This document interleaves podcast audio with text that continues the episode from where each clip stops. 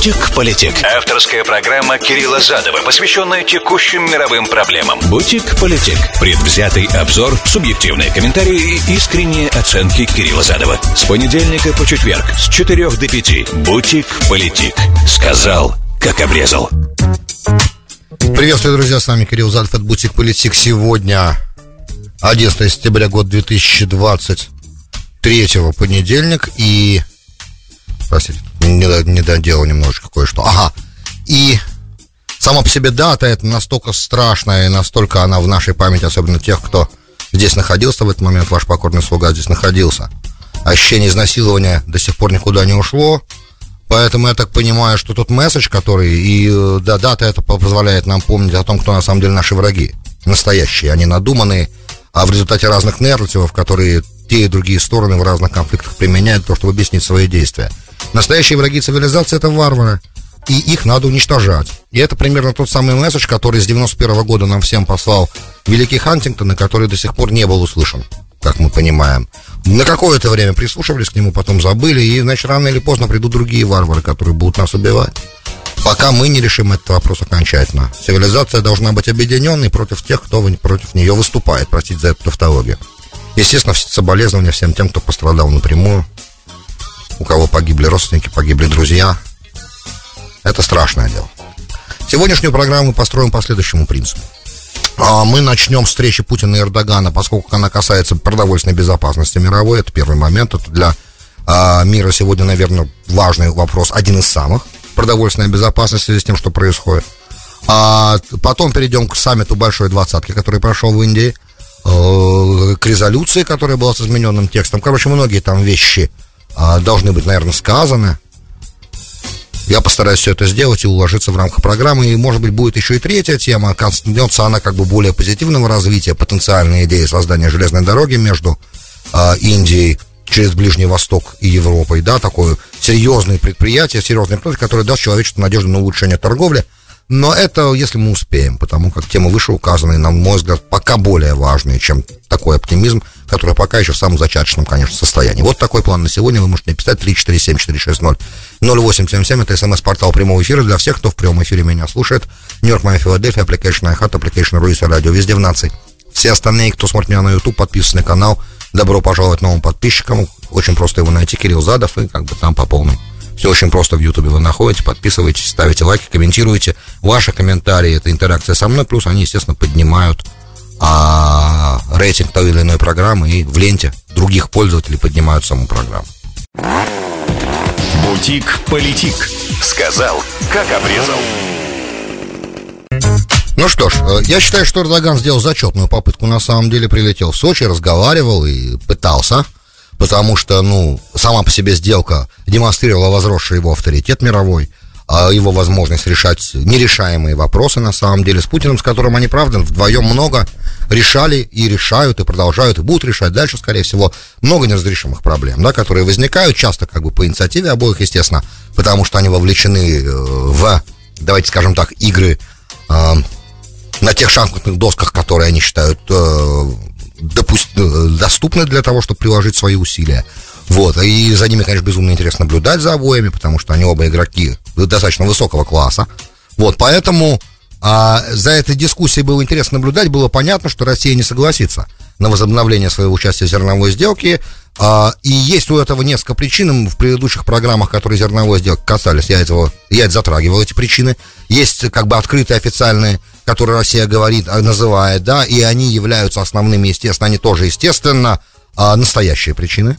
А есть э, логика войны, которая диктует э, определенные действия, как бы э, она более подспудная вещь, она, она не произносится вслух, хотя иногда проми, мир, про, проскакивала периодически, что вот, первый раз, помню, когда был атакован Крым, э, один из первых разов, да, когда он был атакован, по-моему, катерами, камикадзе, дронами тоже катерами, то как, военный, военный объект в Крыму был атакован э, украинскими силами, то а, было сказано, что они использовали, и тогда сделка еще действовала, что украинские вооруженные силы, они использовали коридор, который должен был предназначен именно для экспорта зерна для этого. Опять же, это никак не было ничем потом. Дальше, э, как это правильно сказать, э, не было расследования всего этого настолько детального, и больше обстоятельств никто не, не вдавался, как бы, и никто не пытался докопаться, на самом деле, того, как использовался или нет, это невозможно никак проверить, на самом деле. Поэтому, э, ну, то, что сам такая фраза прозвучала в одном из официальных заявлений российской стороны, означает, что, как бы, э, все-таки намек на то, что военная сторона э, присутствует и тоже очень важна здесь, да, в принятии такого решения, она... Э, это, это ну, должно было быть произнесено. Соответственно, я пытаюсь что сказать, что вот, например, когда э, вы пытаетесь зарабатывать деньги в тот момент, когда в, в регионе идет война, и мы, я говорил это раз, несколько раз уже, это просто нуждается, на мой взгляд, повторений. Когда вы с какой-то стороной зарабатываете вместе деньги, а в данном случае экспорт зерна был возможностью заработать с украинской стороне деньги, а России обещали при этом, что ее зерно сможет беспрепятственно вывозиться, и другой сельскохозяйственный экспорт ее будет вывозиться без ограничений. Он, кстати, и так не под санкциями, но ограничения в возможности финансирования подобных сделок, которые являются последствиями западных санкций а, в результате военных действий России в Украине, да, соответственно, а, этот экспорт невозможен в нормальном объеме, потому что есть последствия санкций на финансовый сектор. Давайте скажем так. Э, напрямую э, экспорт сельхозпродукции из России, по моей информации, не подпадает под санкции. Теперь, а, то есть, когда вы планируете, когда изначально Россия входила в эту сделку, идея была все равно такая, что раз мы тут зарабатываем, то зона Черного моря становится, ну, не то, что она становится а, не а, вне войны, но, по крайней мере, некоторые моменты, которые для России являются принципиальными, Крымский мост, сам Крым, не подвергаются как бы угрозам в этом, в, этой, в этом случае. Наверное, такой был расчет, опять же, спекулирую сейчас. И как только этот момент был нарушен с точки зрения России, э, для нее само по себе участие в этой сделке стало а, Короче, если вы зарабатываете деньги вместе, то вы тут там не стреляете. Мы зарабатываем деньги как бы через акваторию Черного моря вместе, да, Россия, Украина, Турция и все остальные получают определенные бенефиты от этого. И раз так, то хотелось бы, чтобы эта зона была не зоной военных действий. Но это причина, как бы, на мой взгляд, подспудная, если она на самом деле играет роль, если я сейчас тут не ошибаюсь. Мне кажется, что я не ошибаюсь. Теперь относительно официальной причины, что вот, ребят, вы обещали, говорила Россия много раз, вы обещали, что э, в санкции будут э, что российский сельхозэкспорт не будет, эм, под, не, не, с него будут сняты ограничения. И подразумевалась, естественно, возможность финансирования всех этих сделок через нормальные банки. Я так понимаю, что банки без перечисления сейчас и указания этих банков должны быть обратно приняты в электронную систему электронного перевода SWIFT, да, который в Бельгии базируется в Брюсселе, как я понимаю, но, естественно, контролируется в том числе американской стороной.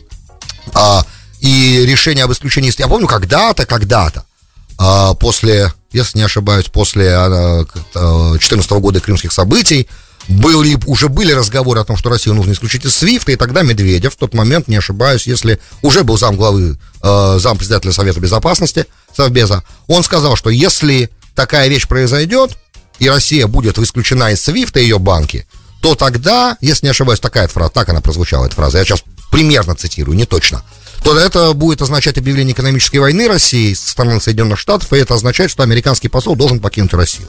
Де-факто это произошло сейчас, американский посол Россию не покинул, слава богу, дипломатические отношения продолжаются. Я к тому, что иногда заявления делаются несколько более жесткие, чем на самом деле реакция потом происходит, но это нормально, в дипломатии как бы есть разные способы высказать свое неудовольствие, но тогда эта идея не получила поддержки, а когда начались открытые военные как бы действия, вторжение произошло, то через какое-то время решение по Свифту было принято. Теперь а, Эрдоган пытался сделать невозможно. Я извиняюсь, что так далеко, глубоко залез во все это сейчас. Эрдоган пытался сделать невозможное. Он пытался, э, наверное, пытался, ну, до какого-то определенного момента уговорить Россию, что на самом деле для нее это выгодно, хотя она с этого ничего не имела. А с точки зрения тех обещаний, которые Запад ей дал, как сказал Сергей Викторович Лавров, по-моему, на саммите э, двадцатки, вот тут ему задали на последних выходных этот вопрос – на пресс-конференции. Он сказал, что как бы Россия ничего с этой сделки не имела, в том плане, что ни одно из обещаний Запада, которое было дано, не было исполнено. Э, я не знаю, насколько это на самом деле точная оценка всего того, что происходило, но как бы для Эрдогана все равно э, попытка защиты, она без сомнения, но явно, что она была обречена на неудачу, но так, как опять же. Завязки у Путина и Эрдогана по разным вопросам достаточно серьезные. И атомная электростанция 20-миллиардная, которая на побережье, и, естественно, газ и нефть и отсрочка по платежам, которые Россия Турции предоставляет сейчас за, опять же, я так понимаю, газ и нефть. И это в сегодняшних условиях турецкой экономики очень важная такая живительная пилюля, да, серебряная пулька, которая спасает Эрдогана на серьезном экономическом плане. Я сейчас был в отпуске, находился на пересадках в разных аэропортах, и общался с жителями Стамбула. Они мне рассказали, что ситуация, то есть одно дело, то, когда ты читаешь это в газете, другое дело, когда ты получаешь информацию непосредственно от людей обычных, которые там живут. Вот, и они мне рассказывали, я не буду сейчас вас Э, деталями этими всеми загружать, но тем не менее ситуация, да, не очень приличная, приятная для тех, кто привык как бы жить в первые 10 лет правления Эрдогана в Истамбуле и видел экономическое турецкое чудо, да, с 2002 там по 2012, например. Вот. Ну, тогда, как мы понимаем, во многих странах было хорошо, шел рост, а потом произошел кризис экономический, и в итоге вот а, из этого кризиса экономического получились саммиты большой двадцатки, да, напомню, как появилось. В 2008 году все решили собираться, министры финансов, и потом каждые полгода э, собирались для того, чтобы обсуждать разные вопросы. Там 20 самых крупных экономик мира, всегда какая-то тема была важной. Когда-то это было как бы финансовая политика, потому что нужно было понять, как из этого кризиса а, ликвидности выходить всему миру, и Европе, естественно, тогда Греция над всеми уже ужасным домокловым, простите за это, домокловым мечом висела. Да сейчас, слава богу, вроде бы уже не висит, но есть еще на подходе несколько стран, которые могут неожиданно повиснуть, учитывая общую европейскую экономическую картину сегодня. Вот наш министр финансов сказал, что Америка справляется с последствиями кризиса последнего лучше намного, чем Европа. Ну, интересно, чья в этом вина? Наверное, дорогого газа но я стесняюсь это говорить, потому что, ну, вдруг я не прав. И на самом деле дело не в цене на энергоносители, а в чем-то другом. Ну, правильно, одно дело, когда Германия получала по 380 за 1000 кубов, совсем другое дело, когда она платит за него там 1200, например. И это же сложно объяснить немецкому предпринимателю, почему это так надо. Ну, пока у Шольца получается, дождемся ближайших выборов. Возвращаясь к двадцатке, естественно, самый главный вопрос был резолюция, которую нужно было подписать финально. И до самого конца не было уверенности в том, что такая резолюция будет подписана. Но вдруг в последний день появился Моди радостный, держа бумажки в руках. Вот так и так. Есть резолюция, и тон этой резолюции был значительно более мягкий, чем резолюции год назад. Например, там не было... Ну, естественно, самый главный момент это американские попытки настроить э, всех на осуждение, как бы в данном случае, да, чтобы все приняли сторону. Мы давно уже говорили, что это одна из целей американского нарратива, чтобы все приняли американский нарратив. Вот, э, Россия совсем не права, вот все остальные Запад совсем прав. Ну, замечательно, красивая же история, правда? Вот, это нужно было принять. Это не получилось, естественно. Опять же, несмотря ни на что. И понимая, что как бы главное не то, кто был на этом саммите, хотя это тоже очень важно, но кого не было на саммите, а не было Си Цзиньпиня и Путина, то есть, в принципе, странно проводить саммит большой двадцатки, когда двух самых главных, как бы, военных мировых игроков после Америки нет на полянке. И это достаточно демонстративное, об, ими обоими, как бы, принятое решение не оказаться персонально на подобном саммите, оно играет роль, без сомнения. Естественно, все комментаторы, эксперты стали писать, что вот, так как Путина и Си нет, то в данной ситуации главным э, фокусом всего саммита будет американо-индийские отношения. Но, опять же, они интересуют в основном только Америку и Индию, по большому счету. Остальным не так это важно, хотя в итоге из этого может получиться что-то очень интересное, чуть позже я об этом скажу. А, и да, несмотря на все эти отношения, на улучшение отношений между США и Индией, США не удается добиться от Индии какого-то осуждения российской позиции и какого-то при э, какого-то хотя бы осторожного, аккуратного присоединения к какому-либо хотя бы минимальному, хотя бы моральному санкционному режиму. То есть, чтобы Индия а, добиться от Индии какого-то выражения осуждения и подтверждения американской позиции. И опять же, помня о том, что в 2022 году резолюция а, не была всеми подписана, потому что там были стороны, которые воздержались, там Китай, Индия, воздержались. И все по всем этим пунктам в итоге надо было разбавлять все эти пункты водой в этой резолюции. Но как бы результат, Америка, естественно, мы, нам же что, что не происходит, у нас все нормально, мы же всегда на коне, правильно? Вот, по, зам э, помощника по нацбезопасности, Финнер, по-моему, его зовут, он сказал, что нет, нет, нет, все очень хорошо, зато теперь мы имеем резолюцию, под которой подписались все-все-все, включая Россию и Китай. Россия была представлена премьер-министром, а, простите, э, Китай был представлен премьер-министром, Россия была представлена министром иностранных дел Лавровым. А, видимо, была уверена четкая, что он справится с задачей, учитывая, что внутри как бы есть много задач, и явно, что отсутствие и Путина, и Си Цзиньпиня на саммите было скоординированным взаимно. Вот. В общем и целом, э, было сильно разбавлен язык резолюции, не было в нем отсылок э, год назад решения Генеральной Ассамблеи ООН, осуждающим акт агрессии, да, России против Украины. То есть этого всего уже не было. Вот. И главное, на чем текст резолюции сосредоточился, это на ухудшении продовольственной безопасности, очень серьезном, о котором надо думать сейчас, потому что это сегодня, наверное, для мира будет глобального юга, это самая главная проблема. И, кстати, правда, взаимоотношения глобального запада, то есть э, глобального юга и глобального севера, давайте так скажем, а, то есть развитых и экономически благополучных очень а, стран, и стран развивающихся, говоря простым марксистским языком, наверное, да, а, можно сказать, что в этом а, разговоре Большой Двадцатки, именно для этого, на самом деле, Большая Двадцатка сейчас приобретает невероятное значение. Все эти заседания, все эти саммиты. Очень важный форум, даже более важный, чем заседание Совбеза ООН, потому что заседания Совбеза ООН уже прогнозируемо будут блокироваться либо Россией, либо Китаем, в случае, если кто-то будет недоволен. А, а есть два постоянных члена Совбеза, которые обычно недовольны по тем вопросам, по которым три других члена Совбеза довольны. Сегодня такая ситуация, 3 на 2, но достаточно, чтобы было 4 на 1, да, и все, как бы, и никакое решение может быть принято, а на большой двадцатке как бы нет же обязательных решений. Все добровольно и обсуждают, и реально хотят знать, как, как выходить из разных ситуаций, для этого она была создана. И это очень эффективный форум «Правда». Вот. В общем и целом, э, я считаю, что в этом разговоре глобального севера и глобального юга юг показал свои более четкие, жесткие позиции и настоял на самом деле на своем. Да, на том, что как бы, ребят, вот у нас тут есть сейчас проблемы, которыми надо заниматься, они глобальные.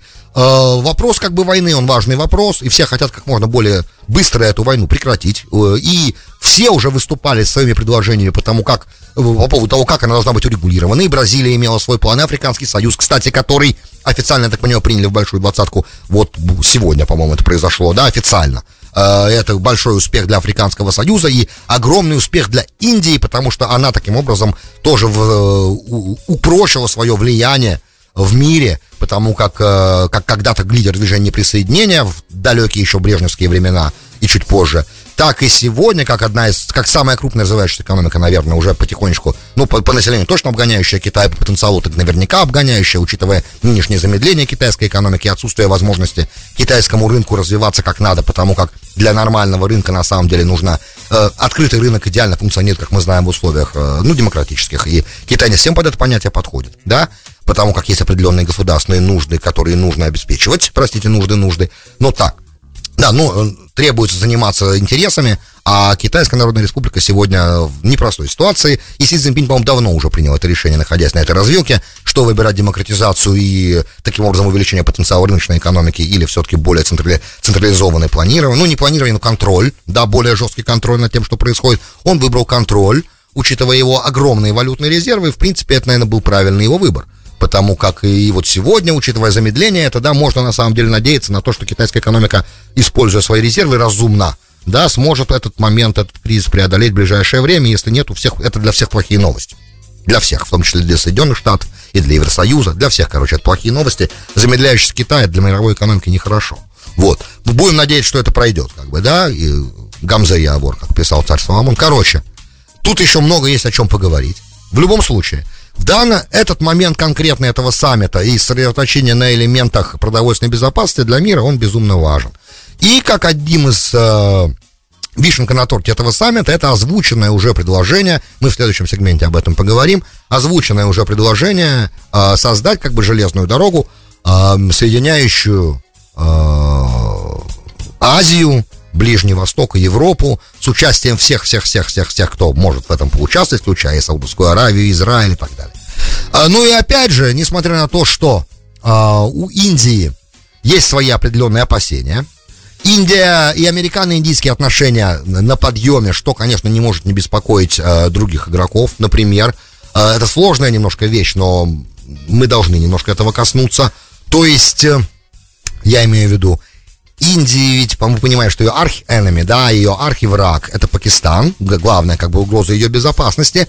И вот Саудовская Аравия, в частности, которая является достаточно близким пакистанским союзником, традиционно, а, на этом саммите присутствует сам Мухаммад бин Салман, и более того, вот сейчас саммит закончился, он остается там с несколькодневным официальным государственным визитом. Это очень важный момент, опять же, и для э, американо-индийских отношений, и для саудовско саудовско индийских отношений. И опять же для этого плана, о котором мы еще поговорим, по созданию, по созданию железнодорожного такого большого проекта, который бы объединил торговые пути, помог бы сильной мировой торговле и вообще много бы создал рабочих мест и так далее. И если у американцев получится эту, этот курок спустить, да и запустить всю эту цепочку, которая в итоге приведет к созданию подобного, да, проекта и его реализации, это может оказаться для этой администрации невероятной победой, в принципе, учитывая, что пока этой администрации хвастаться нечем совсем. То есть, ну, как бы идея самого проекта а, нормализации между Саудовской Аравией и Израилем может быть сорвана, как мы понимаем, в любой момент. И делает это Иран пока очень эффективно.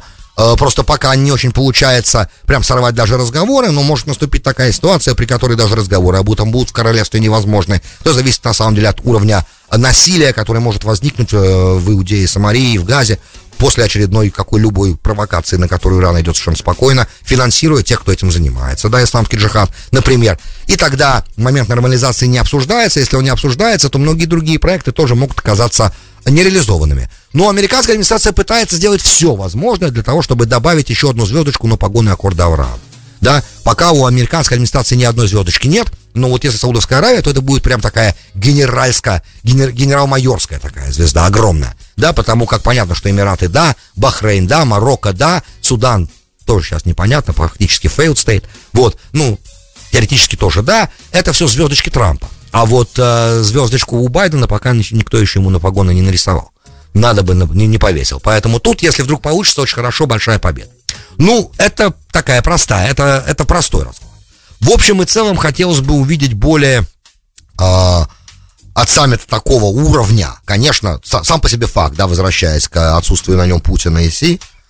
Не знаю, мне кажется, что если уж есть возможность где-то общаться, встречаться, то, наверное, на таких саммитах. Я как раз здесь... Э, всегда наличие президентов США и России в одной комнате, оно имеет себе потенциал.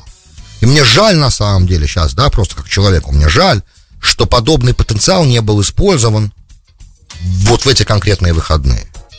Так же, как и э, для Си Цзиньпиня, наверное, тоже. Ну, там как бы более такой расчет сейчас холодный, Си Цзиньпинь не вовлечен в военные действия да, его граждан на войне не убивают, и э, его армия не убивает граждан другой страны.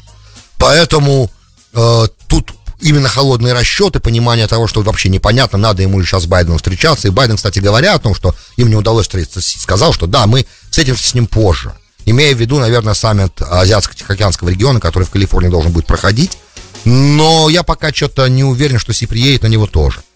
Пока нет такой уверенности, и держа в голове последние а, последнее развитие а, торговой войны, а решение Китая запретить чиновникам приходить с айфонами на работу и с любыми вообще импортными, да, и с любыми как бы айфонами импортными, а, простите, телефонами импортными на работу в офисы государственным чиновникам, это серьезный удар, ответный, да, в такой войне. Но мы об этом еще поговорим, я надеюсь. Бутик-политик. Сказал, как обрезал. Добро пожаловать в Бутик Политик, часть вторая. С вами Кирилл Задов. Сегодня 11 сентября года 2023, понедельник. Обещал вам про этот новый проект, о котором уже, уже по-моему, из каждого утюга про него. Вот, а вот тут много есть деталей, которые были не сначала не совсем понятны, оказалось понятно. Идея глобально, сама по себе идея такая. Значит, соединить Саудовскую Аравию, Израиль и Эмираты железной дорогой, а, создать транспортные хабы новые – и с помощью них порты построить, и с помощью них, короче, дальше морем до Индии, а, и железная дорога, опять же, морем от, я так понимаю, Средиземноморского а, побережья Израиля уже дальше а,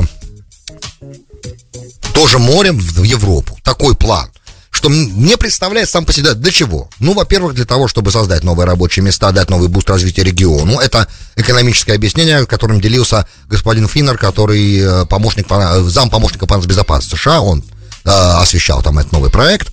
А, ну, это официальная версия, да, то есть, как бы, ну, развивать же торговлю надо, правильно и удобно, когда вот такая вот, когда на Аравийском полуострове есть железная дорога, а, которая соединяет, как бы, Средиземное море, допустим, с Персидским заливом, ну, грубо. Это же очень удобно, Э, и можно сильно сэкономить на огибании, учитывая, что зона, как бы Баб-эль-Мандеба, она, ну, мягко говоря, э, там с одной стороны Йемен, с другой стороны Сомали, и то, и другое failed states, поэтому мы сами понимаете, чем грозит подобная вещь. Вот, и сам пролив очень узкий, и, и, и, и само Красное море, опять же, тоже, там, там Судан, который failed state. В общем, много чего сейчас возникает ситуация такая, что, может, лучше, правда, все это э, затра... избежать, как бы, всех этих затрат временных и финансовых, и по железной дороге это перевозить. Но это когда это все будет построено, не всем понятно. И опять же, но это официально все. А неофициально понятно, что это противодействие Road and Bell, да, дорога и э, пояс, да, великой этой китайской инициативе, которую пока Китай не особо сильно развивает, но в проекте-то она есть и там триллион вложений. Просто пока, видимо, и пандемия сильно все это отложила, и нынешние как бы экономические определенные китайские проблемы, которые появились в последнее время тоже. Глобальный кризис как бы никак не мог Китай не затронуть. В общем, э, пока сама не реализуется эта тема, в смысле Belt and Road, да, путь и дорога, но, э, простите, путь и пояс, пояс и путь. Но э, так как такая инициатива сильно Китай поднимет на международной арене, он там соединял Латинскую Америку, Европу, и Африку, и всех-всех-всех этой инициативой, по идее, э, и объединял глобальный юг, и делал Китай номер один, как бы тогда для глобального юга партнер на самом деле делал его номером один. Но пока не сильно реализуется, а вот это как бы, как бы такое контрпредложение с американской стороны. Ну, опять же, для этого надо несколько вещей. Даже если Израиль на первом этапе, несколько моментов, даже если Израиль на первом этапе не будет э, партнером в этой инициативе, то Эмираты и Саудиты, как бы они сами по себе могут построить достаточно большие. Ну, до Джедда же они могут железную дорогу дотянуть. Из Джедда тоже можно, правда, через Суэц надо будет проходить. Но все-таки через Суэц, когда идут корабли, они платят Египту, тоже союзник. То есть тут нормально. С другой стороны, всем понимаю, а чего же не использовать уж тогда совсем... Э, уже раз, э, да, Китай же не участвует, а Китай как бы же мирит, мирит Саудовскую Аравию с Ираном. Вот у них же получилось теоретически начать процесс примирения. Ну, по крайней мере, если смотреть э, оптимистично этот момент. Ну, министрами, э, послами они уже обменялись, визиты вежливости уже были, разговоры есть, э, пытаются как-то двигать дальше эти отношения. Раз так, по идее, потому что, ну, я не знаю, на, на самом деле, насколько Э, ну, если только как бы цель обогнуть, да, об, обогнуть Бап-эль-Мандеб таким образом, да, тогда да. А в принципе можно же было, наверное, иранскую территорию использовать для железной дороги, правда? Это же континентальная тема. Очень удобно. Представляете, если бы все на самом деле в мире бы были в таких отношениях, что позволили бы такие великие международные торговые проекты совершать, и не думали бы не о геополитическом влиянии, а о торговых, а только о прибыли, которую можно было бы из этого извлекать, все намного быстрее пошло. Но это, естественно, мир идеалистичный. Такого не может быть.